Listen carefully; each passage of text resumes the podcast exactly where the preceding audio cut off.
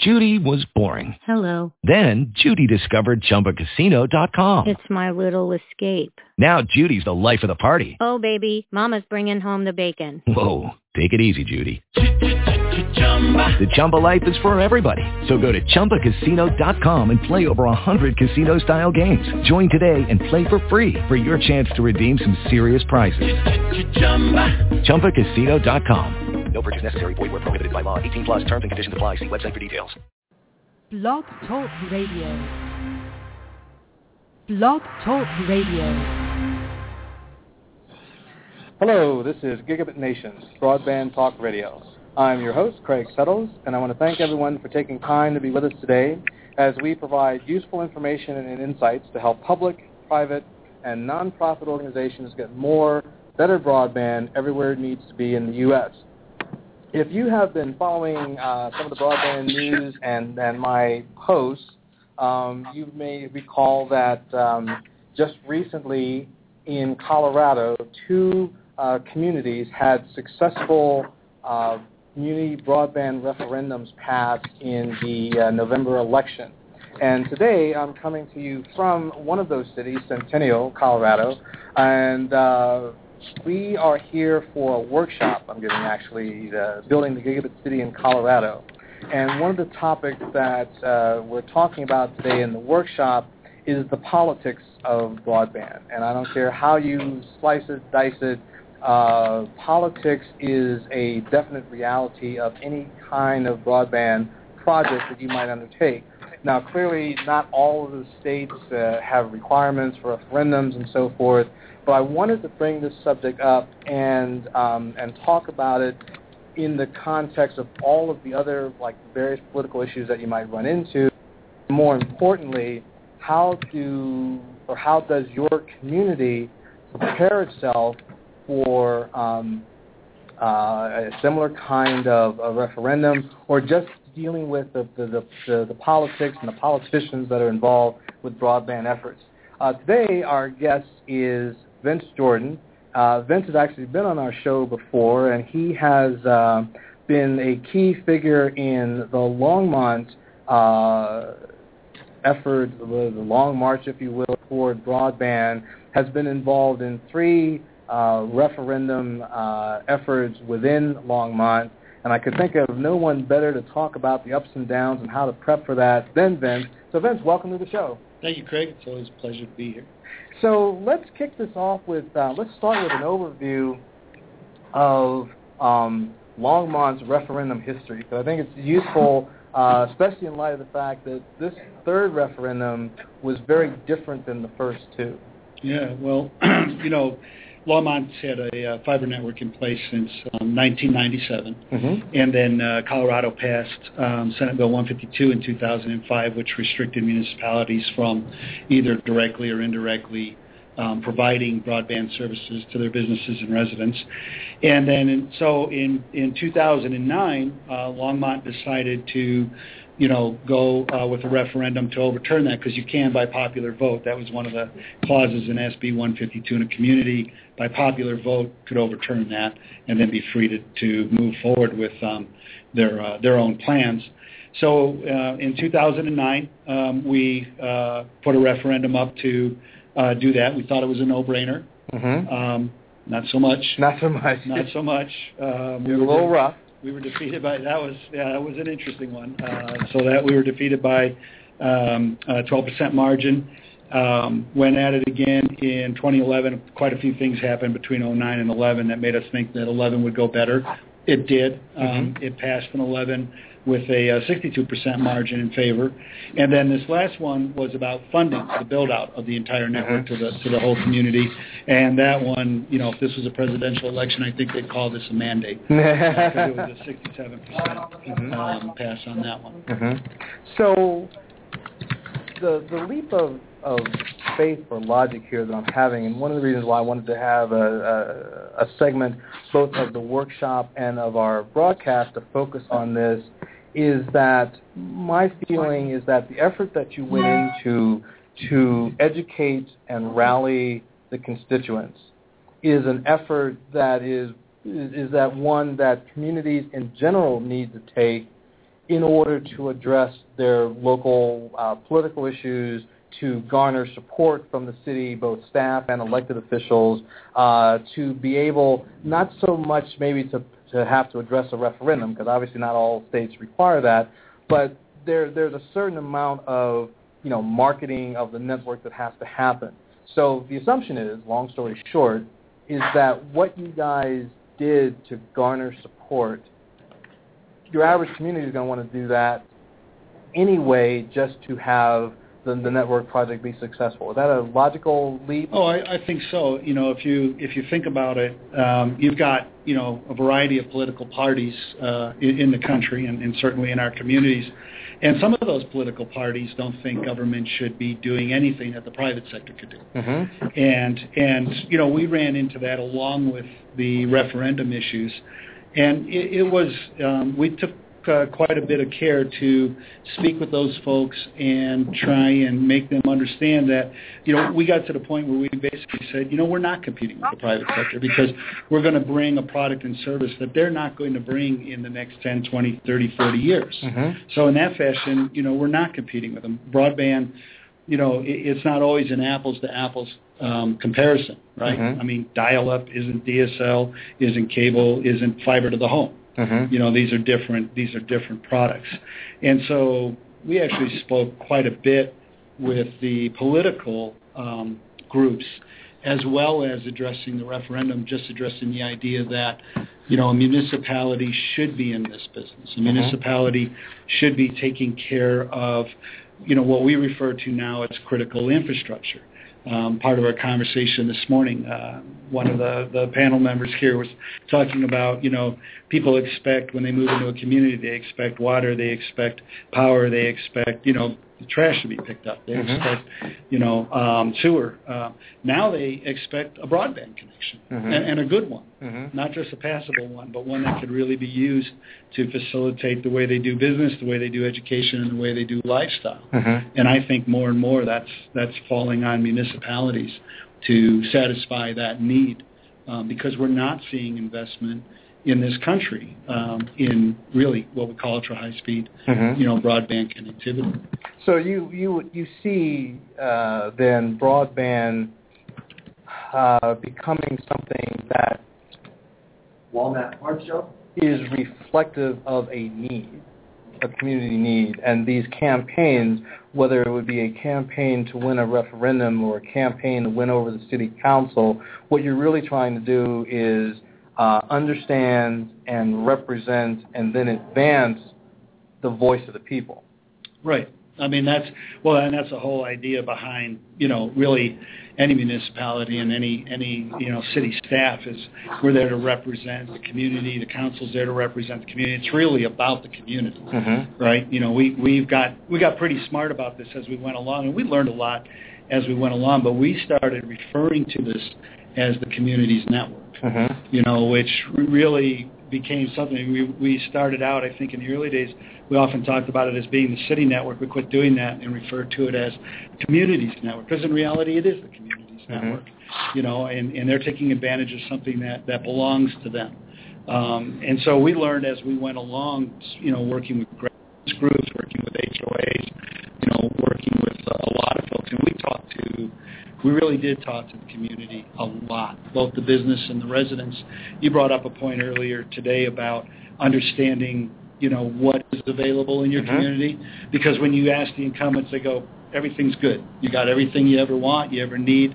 And when you go out and really put boots on the street and speak to the businesses and residents, I mean, I was astonished. I, I would walk into, you know, fairly industrial areas in town and find out that all anybody could get was a T1, Mm-hmm. you know, and that was it. I couldn't even get DSL or cable. I'm like, you're kidding me. I got I got 20 businesses here, and that's all you can get here is a T1. Mm-hmm. You know, that was, was surprising. Uh, walked into um, newer areas of the community where new housing developments have gone up in four or five years, and the best they could do is one and a half meg over DSL, and that's all they had. Mhm. And that just surprised the daylights out of them, you know. And so we collected that information and pulled that together, and obviously we shared that with, you know, uh, stakeholders within the city, with the city council, and everybody was kind of surprised that, you know, Longmont's a fairly high-tech community, Uh-huh. We've got a lot of high-tech businesses there, and that this was truly the state of connectivity in the community. And that helped us, you know, bolster the argument as well that we should move forward with this and, and bring this ubiquitously to the entire community. Uh-huh. Let's talk about the nature of the outreach. So here in the workshop, we're talking about, or we have talked about uh, recruiting stakeholders and how to go about that. And then later this afternoon, we'll talk about um, getting uh, feedback from you know large portions of the community.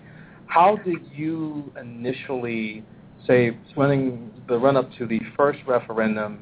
How did you go about identifying key I don't know leaders or lieutenants yeah. to become part of the, the effort? Well, in the first referendum, um, we didn't do such a great job of it. Okay. And that's and that's part of why we I think we lost. Uh-huh. Um, you know, we thought it was a no-brainer, right? I mean, the fiber's there. Um, the school district's using it, the hospital's using it, the city's using it, the county's using it, the community college is using it. We just figured, well, yeah, of course everybody's going to want access to this. Um, we had a couple of, um, you know, grassroots folks working with the city to promote it. Um, but we figured, you know, yeah, of course, this is this is, makes sense. We, you know, we were going to take back our original right to utilize this for the benefit of the community. Uh-huh. Um, the uh, incumbents came out really strong. Um, I mean, uh, in Longmont's 100 plus year history, this was the most money spent on a single election and on a single issue, single election. Um, and they changed it they, they actually changed what the referendum was about. Uh-huh. It no longer was about um, getting the city's right back to uh, take advantage of, of an asset they already had in place. It was don't give the incoming city council a blank check to do whatever they want. Right. And it was a masterful campaign. And in fact, I know it's a canned campaign because I've seen it run in other communities since then. so it's called the No Blank Check campaign. Mm-hmm. And I mean, they flooded the newspapers, the radio, the television, which they could. Uh-huh. They have the television. Um, our mailboxes. I know people that still have stacks of stuff that they collected in their mailbox from the first referendum, and, and they ran a masterful campaign. I mean, uh, I think we spent a total of ninety-five dollars, and they spent a quarter of a million, you know, on uh-huh. that. Um, but again, we thought it was, you know, of course, it's a no-brainer for the community, and, and I think that's part of why we lost. So so the next time around, I mean, we caught a break with the whole Google Fiber thing, uh-huh. and that really helped. Uh, you know, that raised the awareness across the country uh-huh. about the importance of of, of fiber connection. Uh-huh. And you had 1,100 communities, including Longmont, who you know um, vied for the for Google to come to them and and utilize them as their first city. You know, we know Kansas City won that. Um, their mistake. They should have picked Montgomery. anyway, you know. Fair enough. I mean, and, I'm not, you know, I'm not not biased or biased or anything. um, but I could give you lots of good reasons why. Um, but Senate Bill 152 is a good reason why not to, because they would have ended up having to fight the state, and we would have ended up having to fight the state, and it, it wouldn't have gone. But that helped us right off the bat start raising the awareness in the community, and then we did before we went to 2011, I mean, we were talking to our neighborhood group leaders association. Uh-huh. We were talking to local hacker groups. We were talking to HOAs. We actually got a much larger homeowners association. Homeowners associations, okay. mm-hmm. and and got a larger grassroots group put together. Uh-huh. Um, so that when we went to the referendum again in 2011, and we and we learned a little bit about language in our ballot issue as well. Uh-huh. Um, you know, the way they beat us in, in 2009 was that we were going to raise taxes, we were going to take money away from the police department and the fire department and all that. So we started out our ballot language with three very important words: without raising taxes and then boom, boom, boom, boom, boom. We went Uh-huh. through the language for the referendum from there, but we put that front and center right up front. So we took that ability, that campaign ability away from them, right? Uh-huh. Um, and they went with a totally different campaign in 2011. And I think the community was much, well, clearly the community was much more well positioned and, and, and understood better what we already had in place, what this meant to us. It had become a national, you know, dialog Mhm, at that mhm. point, which was great like I said, I think we really caught a break with, with that whole Google Fiber thing. And um, even though they spent a half a million dollars that time fighting it, so a whole lot more stuff in, in the mailboxes, you know, it passed by 62%. So let's extrapolate from this discussion of referendums, because like I said, a lot of places don't have that as an issue. Mm-hmm. Aren't there still, though, a political game that has to be addressed in almost any community? Oh, I'm certain of it. Like we said earlier, you know, the, there, you've got political parties Mhm. who don't believe that government should be doing anything private business is doing. Right. right? And so even if you don't have a referendum to overcome, if if you're going to have com, you know ubiquitous community support, Mhm. you've got to be able to make a really good pitch or statement for why this is important to a community, why why it increases economic development in a community, why it facilitates a higher level of education, why it facilitates the lifestyle that people are after and why it is a utility. It, it, it should be an expected utility like the other ones we listed for a community. Mhm. Um, you know, if you can't really make those arguments in an intelligent fashion and in a convincing fashion, you know, you, you're going to have a split community on whether or not the, the government should be involved in doing something like this. Mhm. And that an operational issue. Isn't there also the case that, you know, we think of the political structure as the elected officials and what role they'll play, but isn't there also uh, the political aspect from the perspective of the, the staff that has to deal with permitting, staff that has to deal with right-of-way and public works and so forth, that you have, in essence, the political operational structure has to be won over to this campaign uh, by a community because you're going to have to interact with that political structure throughout the whole the life of the broadband effort, right? Oh yeah, I mean, it, it you want the support from your entire city staff Mm-hmm. as well because this is not done by a person or 10 people or 20 people. I mean, this is a citywide effort and Mhm. and it touches I mean, it touches everything, right? You, like you said, you know, the permitting, uh, the financial groups, everybody gets touched by this thing. So you really need the buy-in from the entire city organization, the council, and then the community as well to make this thing move forward effectively. And the other thing is, you know, you have to be careful of, and, and Kansas City, you know, ran into this. I mean, however you're going to treat one service provider, including yourself, you have to treat, you know, everybody else in a fair and reasonable manner. Right. You know, so we go through the same permitting. We go through all the same steps that you know the incumbents go through in order to lay out new you know new line in the community as well. Little easier for us because we do have our own electric utility, and so we're following our right of ways and and you know our lines, which makes it a little bit more straightforward for us to do it. But we have all the same issues you know that they have. So you really do need the buy-in from the entire city staff and and city operation to move this thing forward in a smooth fashion. Because it's a huge undertaking. Do you think that awareness and um, you know, I, I think our group can talk about this, you know, post radio show, but is there a general awareness now that makes the education of the community a little easier? Well, I do. I mean, like I said, it's it, you know this has become. Well, look at what you know you're doing, right? And our friend Chris Mitchell and Mhm. others are Mhm. doing. You know, it's really become a national dialogue, Okay. right? I mean, the FCC. What was it? Six months ago, the the FCC the commissioner Gigabit said, Challenge. yeah, the gigabit challenge, right? Mhm. I want a gigabit city in in each state by I don't forget what it was. 2015. 20, yeah, 2015, right? Mhm. Long on. Go Colorado. yes, You know. the guys definitely have that as a, an issue. Now let's talk about messaging. You know, it was interesting. Uh, I, I had the folks from oh mid middle. Uh, I, I forget the uh, part middle part of Missouri, and it was a co-op. And um, one of the things that the guest talked about was um, they're finishing up a pilot project that involved a quarter of the city and, and a lot of people, a lot of resources. But the thing that he said was, at a certain point, you you have to treat this thing like a political campaign, right? So they're doing research and they're doing focus groups and they're doing messaging exercises and they're having rah rah sessions and town hall and stuff. They literally are treating it as a political campaign. Um, one, is that a good analogy? You know, I think so.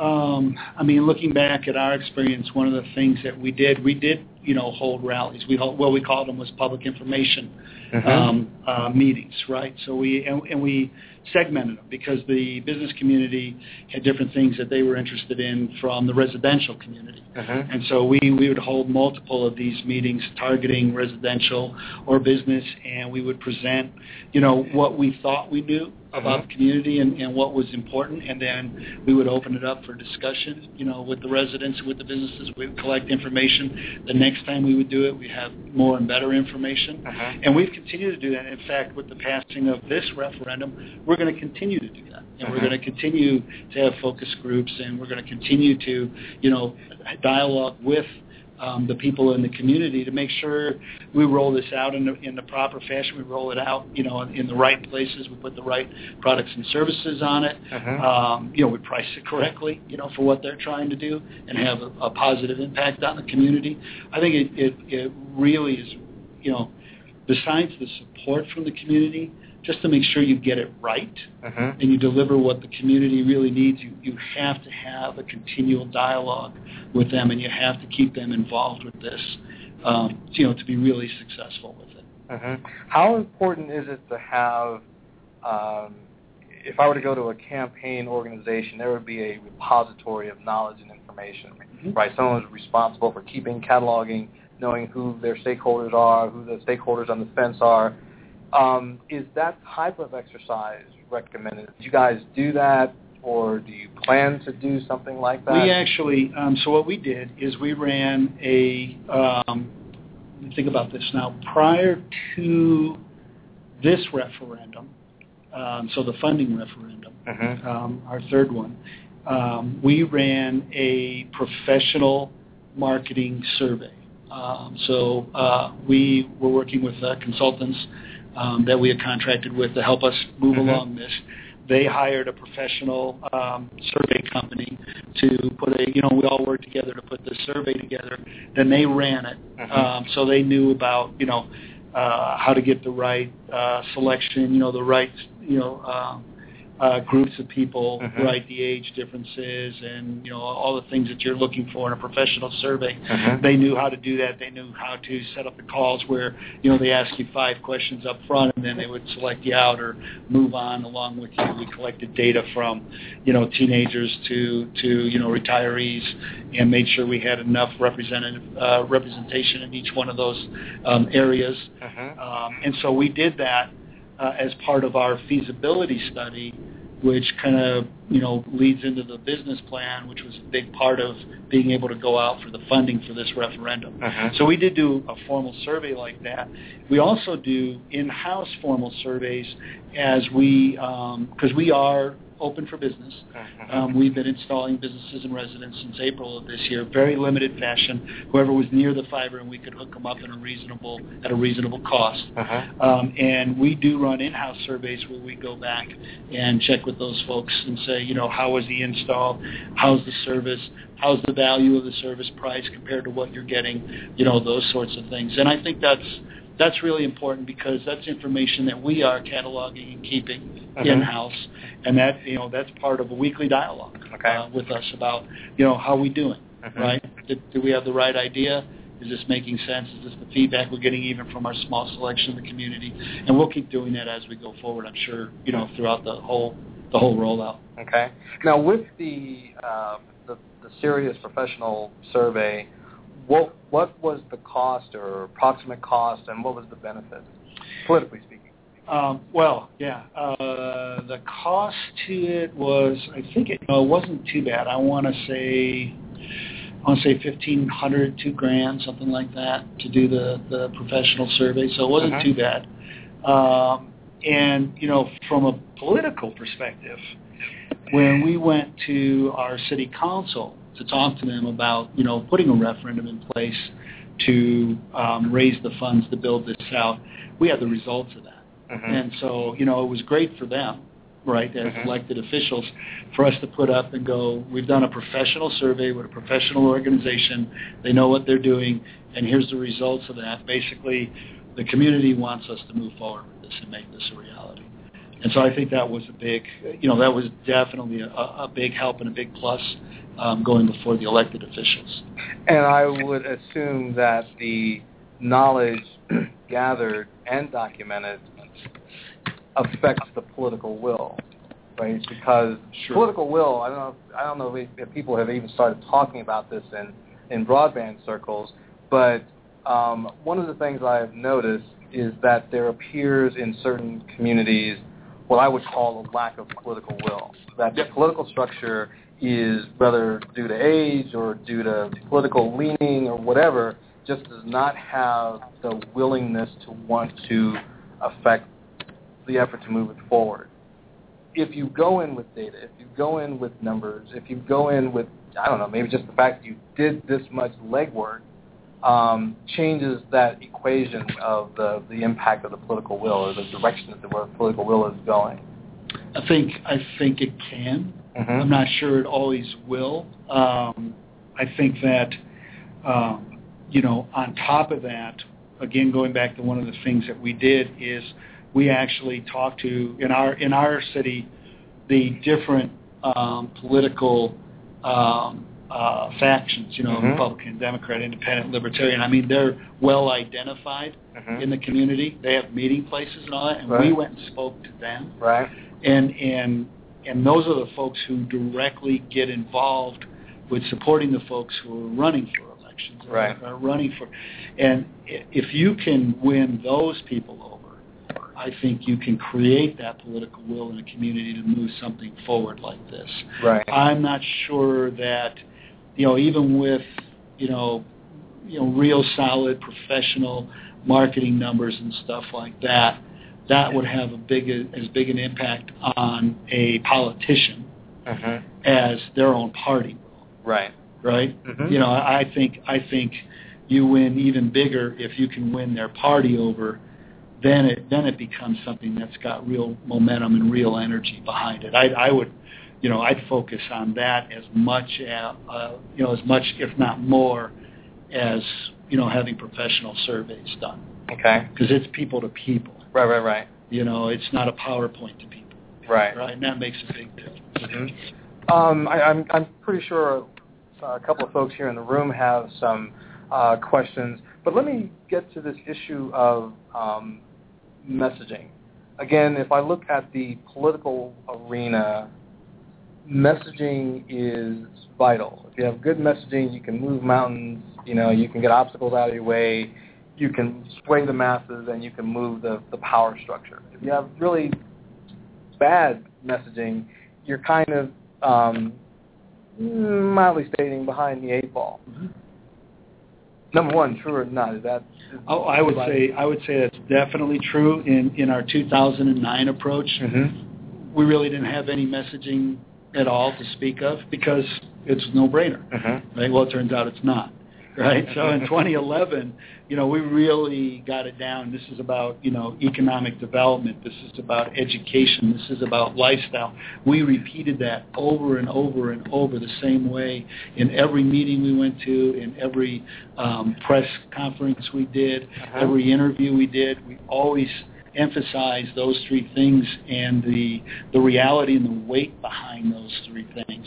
We got better and better with the messaging. You know, like I said earlier, you know, we're really not competing because the private sector's not going to do this. You know, we're doing something above and beyond, and we repeated that over and over. And I believe the messaging was absolutely key to moving that that one along and this last election along as well. Right. And I would say by extrapolation and, you know, having been a poli-sci major myself once upon a time, that is going to be any kind of factor. Again, if you've got reluctant city council or you're just interested. I mean, sometimes it's, it's not even like they dislike it so much as they just don't understand and they're totally... Yeah, they're more interested in green energy or something like that, and you know, broadbands, whatever. Yeah, exactly. I, I just checked my email. What I need?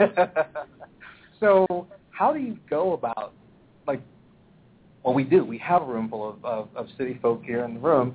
How do you go about defining messaging? As in like the mechanics of it all. Do you gather the information and you just kind of like read it 50 times and you have a brainstorming session or is it trial and error? I think How it's I that? think it's I think it's creating you know again going back to to you know our approach to it, um, which I mean honestly we were making it up as we went along, right? We hadn't done this before. Most of the cities are in the same position, you know, haven't done this before, right? Mhm. Um, but you know, having those information sessions with the businesses and residents help clarify the the top line, what I call the top line messaging, that it was Mhm. about business development, education, and lifestyle. Okay. and then continuing those dialogues with those segments then the business segment the education segment and, and, and then the residents really helped to refine that. Uh, i'm sure we adjusted it you know every three months right? Just just tuned it and tuned it tuned it based on the conversations that we were having both externally with the community and then internally among ourselves. And, and we did right? I mean, we sat down we brainstormed it. You know we moved this word to here and moved this one here and I mean, honestly, we So, got so it did go down to that level. Oh, absolutely. Okay. Absolutely. And and it was really based on, you know, really I think we did a really nice level. Anybody that invited us to come talk to them, we came and talked to them. We found somebody Mhm. to go talk to them, right? And then come back and go, what did you hear? What were the kind of questions you were getting? How did you answer the questions? What were the responses to your answers? How could we refine that better? And that really helped refine this messaging. I mean, now, you know, after however many years it is, what is this, 2013, 2000? Yeah, about a bunch of years, right? Yeah. We really got it down, but it took all that time Mhm. and all this back and forth with folks, and and you know presenting to folks that were you know not inclined to have us pursue this. Mhm. I mean that was a big deal. We you know we've met with with uh, political parties as well as um, just folks who well actually we presented in situations where the competition was there Mhm. right? And they were going to get to speak, you know, after we presented, and that was an important part of it because hearing, you know, their their rebuttal to it, hearing their, you know, this is why it shouldn't be done, really helped us refine our messaging. So the next time we went out, we were responding to that already, Mhm. and pretty pretty soon, you know, we started to take that away from them because Uh-huh. we were already addressing it in in our you know standard messaging that was going forward. Uh-huh. So yeah, it, it, it was it was a process of constant refinement, constant dialogue, constant listening, brainstorming. You, you don't do it once and go, there it is, got the package, I'm good. Doesn't, I mean, it didn't work that way for us. Maybe other folks are you know smarter than we are, but uh, Mhm. yeah, it, it was a lot of work and continues to be you know work. So now, how do you enforce uh, a level of discipline on the message to ensure consistency? Because at the national level, as we have seen in the, in the last couple of presidential elections, um, the discipline throughout the organization, from you know the candidate to the lowliest volunteer, uh, in some quarters was exceptional. You know, at the local level, you don't have necessarily the same resources, the same time. A lot of these folks are volunteers. How do you ensure consistency of message? Because again, I would say that beyond your issue of garnering political support locally, there will come a point when you're going to have to market the network. And a similar type of messaging discipline is going to be vital to the marketing process. How do you how do you enforce that without being, you know, obnoxious and objectionable? well, you know, and I think the way you do it, you know, obviously you would like to have a few key individuals that are the first ones to catch an inquiry from the outside and, and go present, Mhm. right? So the message gets presented the same way every time. But it's really important within the, the city, um, uh, you know, employee family, if you will, to get that same messaging to them and help them. So we would meet with departments that didn't have anything to do with this, but did interact with the public, Mhm. and we would sit down with them and, and, and literally give them little cheat sheets. Okay. If this question comes up, here's how you should answer. This question comes up, here's how you should answer. If a question comes up you can't answer send them to us. Uh-huh. And that worked, and, and they started doing that. With the elected officials, um, uh, the director of LPC, you know, did a great job and continues to do a great job of keeping them informed of our internal dialogues and our community dialogues and the way we're answering. So we give them much broader cheat sheets, Mhm. but we have face-to-face discussions with them so that when they're out and about talking to the community, somebody asks a question, they answer it pretty close to the way that we would answer it. I mean, they are Mhm. politicians and they make things but still, you know, they, they did a great job. I mean, Mhm. they've done a great job. And I think you know, across the community. I mean, and that takes work. You know, Mhm. that that takes a real concerted effort. I'm going to make sure the employees in public works and natural resources and you know the folks over here in finance and the city clerk's office knows what we're telling the community has a cheat sheet that they could use can answer the way we would answer if the question came directly to us Mhm. and then make sure you keep your elected officials close and and really as part of the process, you know, and, and that you're feeding them the information as you're making nuanced changes and things like that. Mhm. You- It, it's that's an effort in itself, Okay. and and I you know I don't think it could emphasize too much how important that consistent communication, you know, um, is to an effort like this. Right. Okay. That, You know, that makes a lot of sense. you you want to say the same thing the same way every time, Right. right? Then you want everybody involved to say the same thing the same way every time. Then it becomes part of your community consciousness, Right. if you will. I mean, we've got, you know, um, during this last referendum, we had a group called the Friends of Fiber, Mhm. um, who ended up being 30 odd people or whatever, and we met with them regularly, and we taught them to answer the question the same way every time. Right. And so they became part of creating this community consciousness, and it was great. I mean, I, there were people who, you know, I, I hadn't talked to, and I knew hadn't talked to anybody in the city, and this, you know, we'd start dialoguing about this, and I'd hear our words come back. Mhm. I was like, sweet, this is working. Right, right, right. That makes that makes a lot of sense. Questions. I know that folks have questions, or maybe people don't have questions about some of the mechanics. Um, so let's talk about the the messenger or the messengers, right? Um, who carries your message in most political campaigns has as much to say about the potential for success or the liability of failure as anything else. Um, who should the messengers be? You know, in a general, In a- in a mu- general in- sense, in a- a, a municipality, municipality? trying to you know garner political support from the constituents, trying to get um, you know bolster and reinforce the political will of the establishment. Yeah. Um, who who does who does that? You know, um, I mean, staff is staff.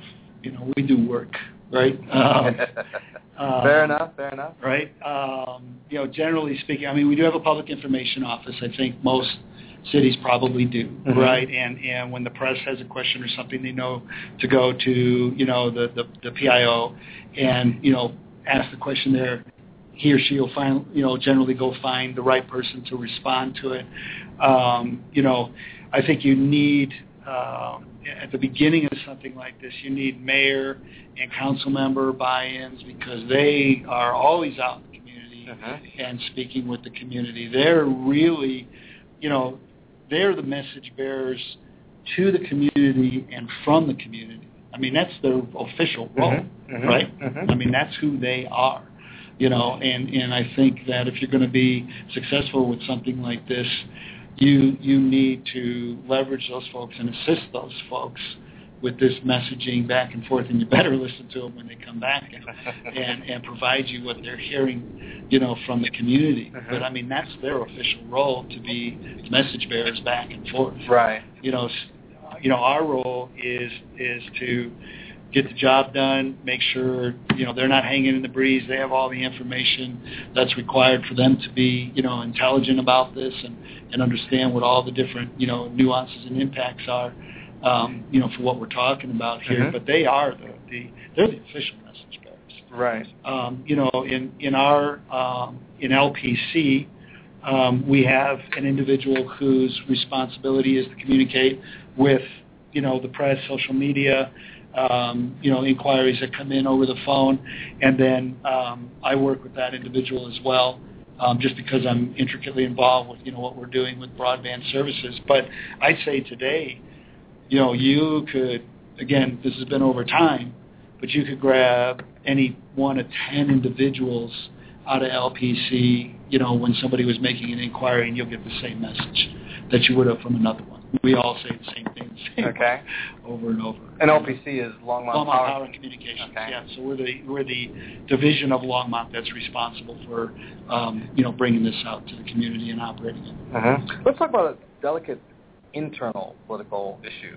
Um, any broadband effort, at least from my perspective, is going to draw a bunch of folks, you know, who will be interested, and there'll be a lot of those folks who will want to, you know, in essence, be the messenger, help get the message out. Um, I have both witnessed and heard about, you know, you get one or two individuals and their heart's in the right place, but you really don't want them to be your front person because it can be embarrassing for a number of reasons. Usually, it's you know they don't have you know good persona, they don't get across well, they're too uh, too intense, which can be a problem. Yep. You know, or they they're they're too technical, which is definitely a problem once you leave you know a technical audience. How do you handle you know, you never want to turn people away per se, but you also have the greater, you know, effort to consider. How do you deal with that kind of? You know, I think the way you know the way we did it was really stepped up the level of internal communication in the city and, and talking to a variety of departments. I mean, they're you know humans are humans, and so you're you're never going to get complete control of of that aspect of this, right? Mhm. But I think that if you really make a concerted effort to share information and and spread it along, you know, out in the entire um, uh, city community, city Mhm. employee community, right? You stand a much better chance of of those individuals saying something close to the right thing. Mhm. Um, you know, I- I don't know that there's any way for you to you know to get that 100%, but Right. it, I think it's really about information flow internally and externally to help that situation Mhm. um, along. Right. You know, Right. Now, uh, you know, it's clear when you have folks who present a positive image and so forth, you know, recruiting them to the cause is a fairly, you know, straightforward process. But take this, you know, scenario. Someone comes in and say you're talking about the business community, you know, generic town USA business community. Someone comes in who is maybe the head of the chamber or someone who is head of the largest company may have a great sense of self-importance and says, well, you need me to go out and reach these folks, right? And you're kind of going, okay, but then you know or you find out along the way that people in the community don't really like him. He's sort of, or her, you know, they're in that position, that sort of that leadership position, sort of like self-imposed Mhm. or whatever. But you've got this balancing act. And again, I, I bring this up because these issues do happen. You have a balancing act of that constituency is important to the overall broadband effort. But this person is a lightning rod. yeah, How do you deal with lightning rods? you know, throw water on them. yeah, yeah, right. I can tell you it's not a good idea. You're probably not. Probably not. Um, you know, um, in in uh, in Longmont, we got three three main agencies like that. So there's Longmont Area Economic Council, Mhm. the Chamber of Commerce, and then the Longmont Downtown District Authority, right? Mhm. And all these folks are out in the public all the time. And so, uh, again, you know, we targeted them specifically, the Right. leaders in each one of those groups, and said, I want to make sure you're completely up to date. You know, we, we go out for lunches, or we sit down in formal meetings, and keep them educated as well, and keep them up to date with what we're doing and, and the efforts and all that Mhm. hoping that you know they would repeat the message the same way every time. I think if you share, if you yourself or your organization, the city staff, if you will, can can operate in a fashion where we're neutral, Mhm. we're Switzerland, Mhm. share all the information with everybody the same way all the time, then those lightning rods, even though they are a lightning rod in the community, the message that they gave will be the same as what they heard from the chamber, will be the same as what they heard from LAC, which will be the same same as what they heard from us. Mhm. And you know, because actually we've had a few lightning rods in in Mhm. and the message overcame that Right. because okay. the message was consistent across all the political Mhm. forums and and and parties. So just kind of dance around. So that, yeah, the message kind of got its own life, Mhm. you know, and it was separated from any individual, which is really what we were, we- we've always been trying to do is is not make it about an individual or a group of individuals, but make it about the community, the community message, if you will, the, the Mhm. community program, the community network. You know, I think that's that's the way you overcome that Mhm. is make really emphasize, and this is not something we did right up front. This is something we've done over time as we learn more and more through our dialogue. Is this is a community thing? And if the community takes ownership of it and really understands it belongs to them, and and the revenue generated by it goes back into the community, Mhm. which is a big deal, Right. right? That's a big part of our messaging. Is you spend your dollars and they stay here in Longmont. They don't go to Philadelphia. They don't go to Atlanta. They don't go Mhm. other places around the country. They go right back into Longmont. It benefits you Mhm. in your community, and you get a better product a better price. This becomes a community thing they own, and they don't need, you know, I, I know what you're talking about.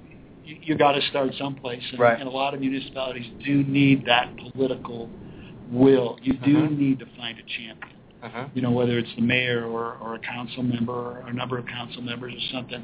I agree with you 100%. There really needs to be a champion there to move this forward at the beginning stages Mhm. or I don't know how it would happen. Right, right, right. You know. Now, what about um, you know, I had a I had a conversation a couple days ago with someone from a large metropolitan area, and he was describing all these various you know parts of the city that were being represented um, on the call it Mate task force, and then there were X number of folks who were not part of the city, but they represented another element of the of the project. And at a point, I, I asked him, I said, well, what happens? what happens if uh, when when the next election comes and the mayor's made change?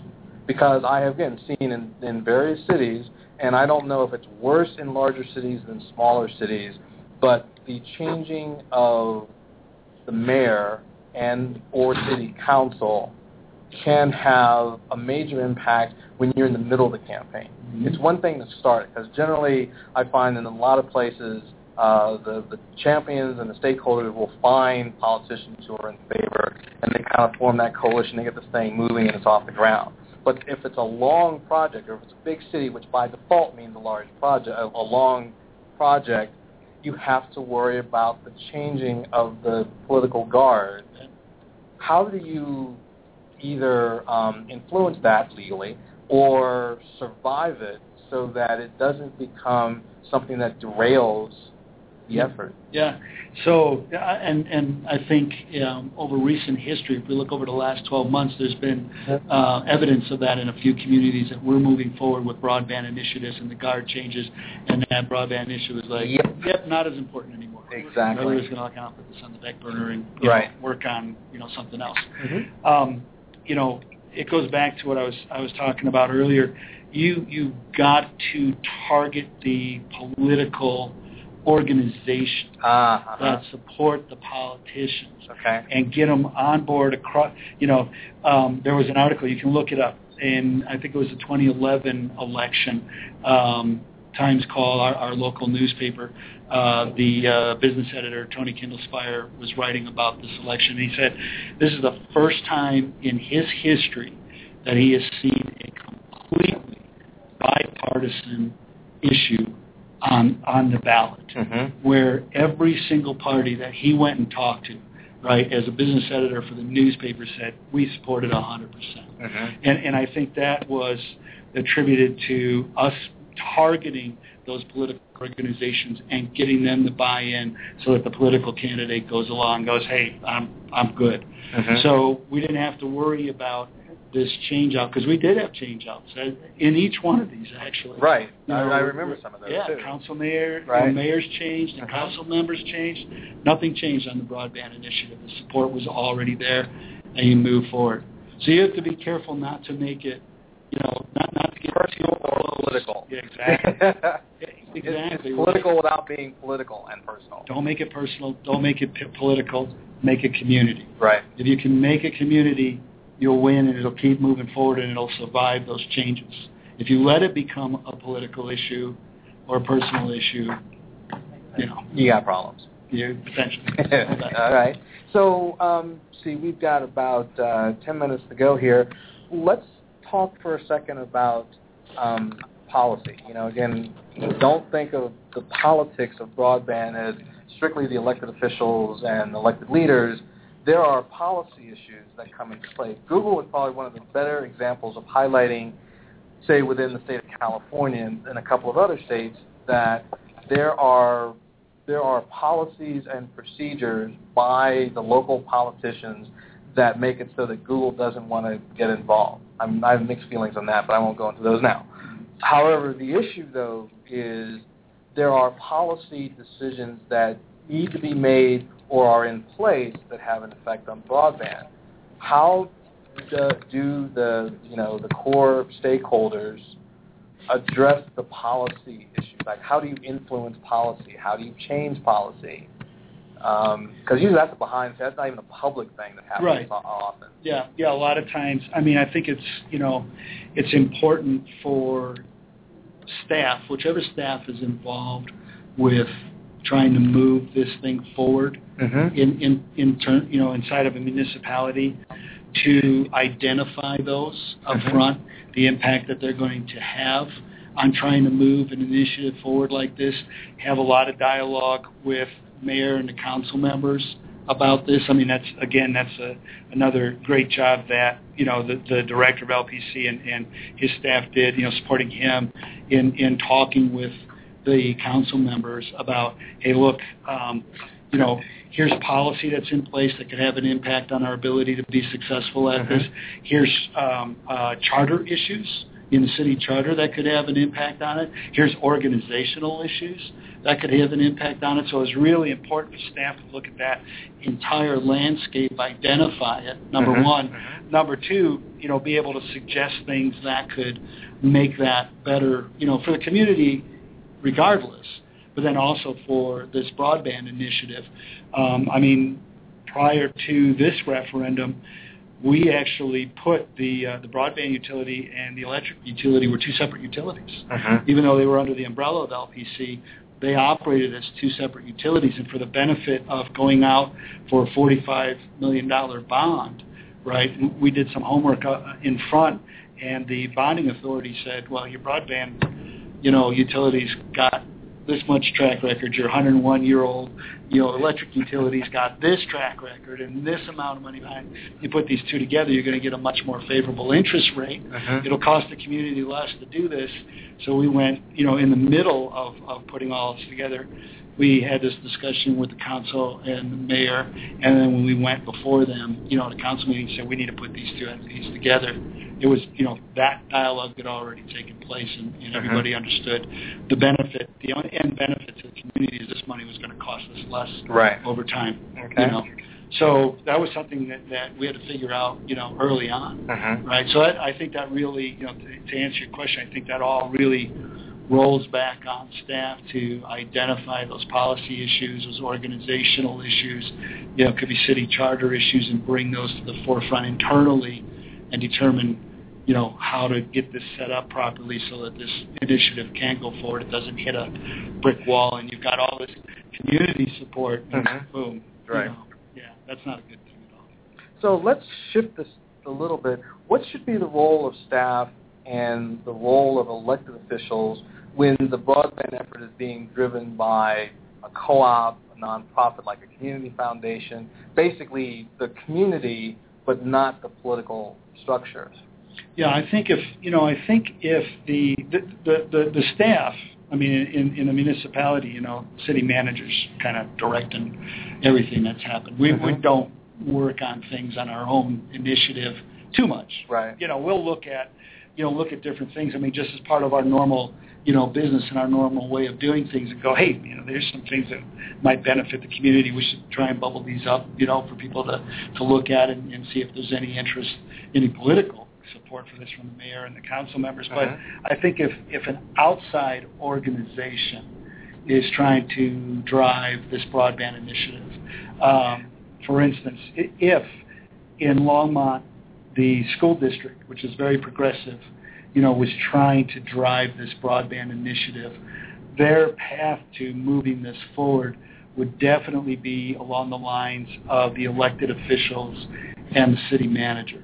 That's where they would have had to have taken the dialogue to move, you know, to get anything, any initiative in place to move staff along to start looking at it and figuring out how this could happen. Uh-huh. That, that, that's the proper, you know, process, if you will. That's that's the proper workflow uh-huh. for that, okay. you know, to uh-huh. take place.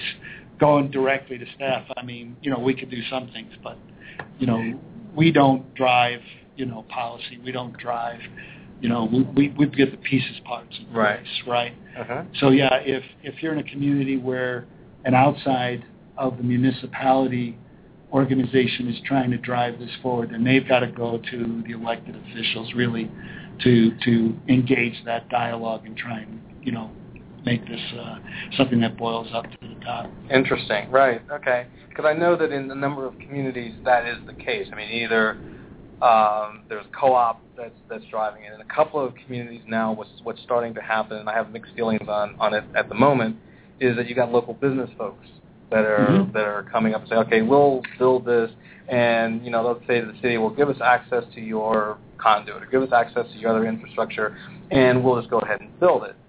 And um, I get in the issue that I have with this is the, the business of broadband, right? And I wrote an article about this called the business of broadband, like who does Kansas City own the business of broadband, which is you want broadband to impact economic development and education and a whole raft of things. And if you want to do that, you have to control the process. You may not necessarily have to own the infrastructure, but you need to control the process, Mhm. right? Um, is is that a valid position? That that the like when the city does contract, like if a business comes in and says, "We'll, we'll do this for free," well, nothing's really free. But you know, does the city have a responsibility to really be on top of the contract and negotiate a tough contract that protects the community? Yeah, yeah, I think you do. Um, if you go back in Longmont's history, in uh, the early 2000s, um, the city did partner with a telecommunications company to build fiber to the home, all the way back in, in 2000, 2001. To me, it's just amazing understanding how this dialogue has progressed over the last decade and how far ahead Longmont was in the thinking here. Mm-hmm. And and that third party organization, that private industry, was going to own and operate it, but the city was going to you know help them make it through the city, Mhm. right, and and get this done.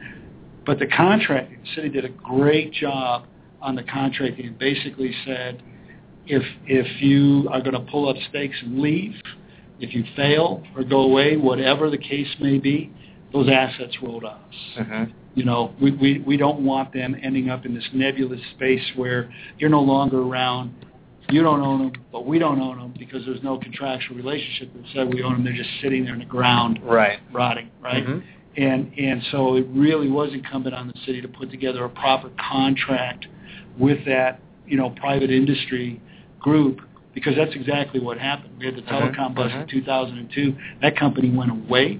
City ended up with those assets Right. right? Okay. And now we're going to utilize them a decade later, basically in in this build out. Mhm. So that that really did get covered in the contract, and you know that's just a whole other nuance to this thing. I mean, you got to look at every single piece and part of this, and especially I think from a municipality, you know, partnering with the private sector. One of the things I, I I've been a private sector guy all my life. It's Mhm. the first time I've ever worked in a municipality.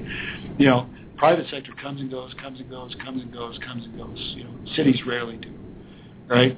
And so when when you're creating these relationships with the private sector, I think the city's got to be very, you know, it is tough contracting. You you've got to get it down to where, as long as you're doing it and it's going well and everything's great, perfect. We'll Mhm. support you.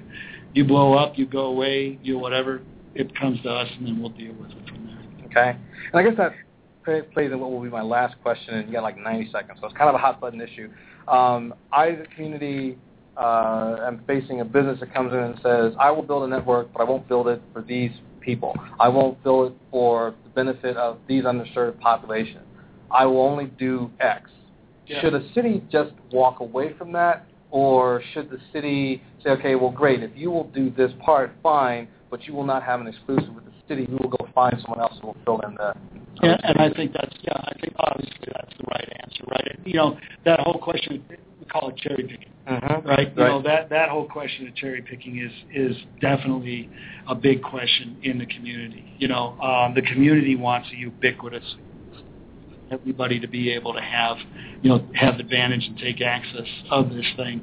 Um, you know, I it's a, that's a tough one. I mean, we know Kansas City because that's Right. kind of what Google's doing. Right, You know, because they wanted to be there and everybody wants Google. But then Right. Google turned around and said, that Yep. poor part of town, Yeah, no, they are. You know, they are cherry picking, and and I think Kansas City is still benefiting from that, Mhm. and will continue to benefit from that. So they've got to figure out how to take that benefit and go address that Right. and the the areas that Google's not going to go after. I wouldn't say no. I'd say you know, momentum's momentum, movement's movement. Right. Let's start moving and Adapt and perform. Exactly. Excellent. Vince, it has been a pleasure having you on the show again. Thank you very, very much for your time and your insights. And uh, I will definitely be keeping track of your progress and have you on the show again sometime. All right. Thanks, Craig. It's a pleasure to be here. Enjoyed it. Excellent. And to our audience, thank you very much for listening in one more time to um, our show. And we'll be back again with some more great uh, folks with some more great insights on how to get broadband everywhere it needs to be. Have a great day.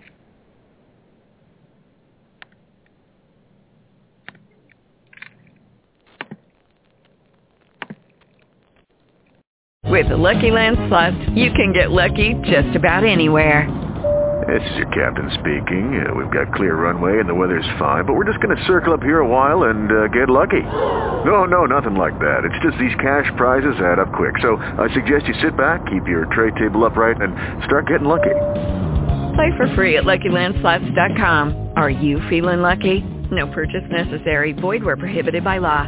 18 plus terms and conditions apply. See website for details.